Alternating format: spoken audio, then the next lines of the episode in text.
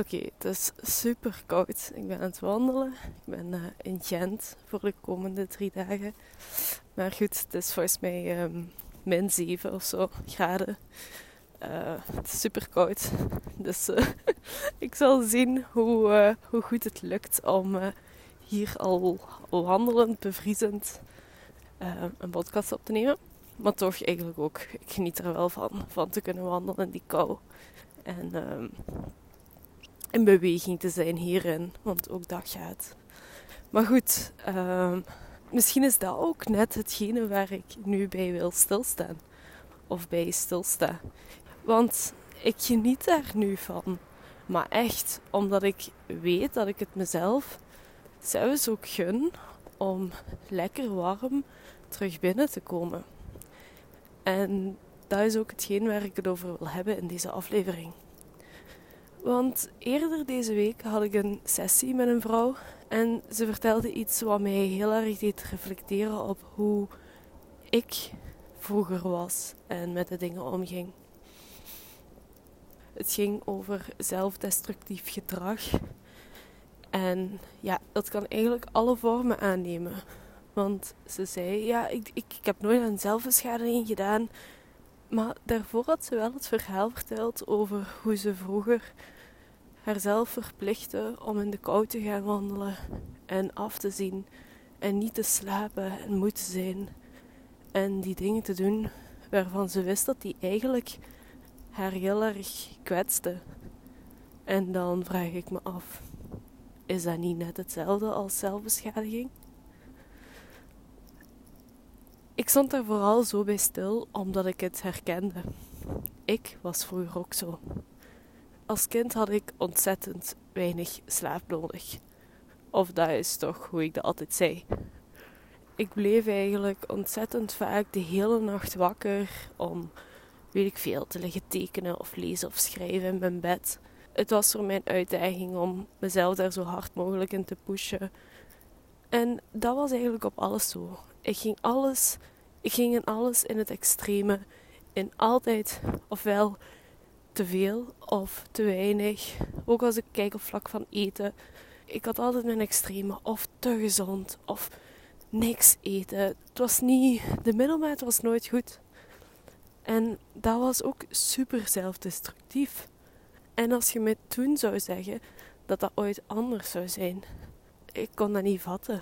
Ik snapte niet hoe mensen wel voor zichzelf zorgden en waarom je dat zou doen om iets goed voor jezelf te doen. Terwijl toch niemand anders daar getuige van zou zijn of daar ook de vruchten van zou plukken. Waarom dan? Ik snapte dat niet. En ik heb dat eigenlijk echt ontzettend lang ook niet gesnapt.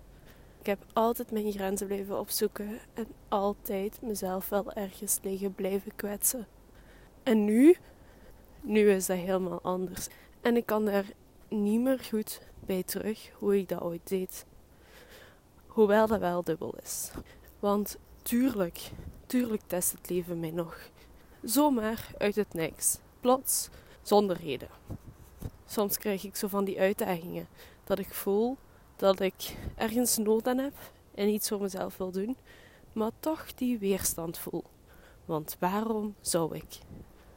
En dan kan het wel eens zijn dat ik even in die struggle duik. Ja, hoe moet ik daar dan mee omgaan? Hoe kies ik nu het juiste voor mezelf? Waar ligt de grens? Wat kan, wat kan niet? Wat is goed, wat is niet goed? En misschien is dat ook wel waar het om gaat.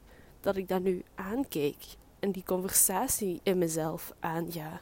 Want zo kom ik er eigenlijk altijd bij uit dat het enige is wat ik wil, goed voor mezelf zorgen. Zodat ik ook in mijn beste staat kan functioneren. Zoals nu bijvoorbeeld.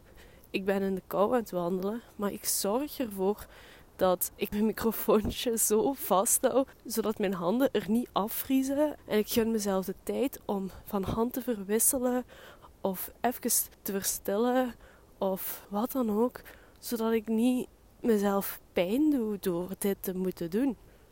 Ik zoek wel constant naar datgene, zodat ik iets wat ik wil doen, toch kan doen, zonder dat het mezelf beschadigt. En ik ben daar heel gedreven mee bezig, omdat ik echt niet meer mezelf wil beschadigen. Omdat ik voel hoe belangrijk het is om goed voor mezelf te zorgen, zodat ik iets kan verwezenlijken, zodat ik een meerwaarde in de wereld kan zijn. En dit is eigenlijk de eerste keer dat ik zo stilsta bij die switch. Dus ja, door hier nu zo bij stil te staan, merk ik ook hoe belangrijk het echt is om die conversaties met mezelf aan te gaan en echt wel voor het beste voor mezelf te kiezen. Want ik wil niks liever. En dit ga ik nu wel meer aankijken, want dit is iets wat zo belangrijk is en wat ik nooit had gedacht dat ik deze switch kon maken. Ik weet nog niet goed hoe ik het nu kan vastgrijpen hoe ik die switch heb gemaakt. Maar ik vind het wel heel belangrijk om dat te kunnen vastgrijpen, zodat ik u ook de juiste tips daar rond kan meegeven. Dus ik wou deze podcast al opnemen, zodat je weet dat dit een thema is waar ik mee bezig ben. En nu wat over aan het evalueren ben. En daar binnenkort wel meer tips over zullen volgen. Dus als je nu al voelt van, oh, ik wil er eigenlijk sowieso al over in gesprek gaan, dan kan dat. Want het is niet omdat ik nu die antwoorden nog niet zie, dat ik ook niet het proces nu al met u kan bewandelen. Integendeel, ik kan dat met u bewandelen omdat ik het voel langs waar jij nu op dit moment zit. Omdat ik daar ook zelf uit zat en langs de andere kant van hoe ik daar nu doorheen ben. Dus dat kan. Ik denk net dat het heel vruchtbaar is. Want het gaat er niet om dat ik met de antwoorden kom.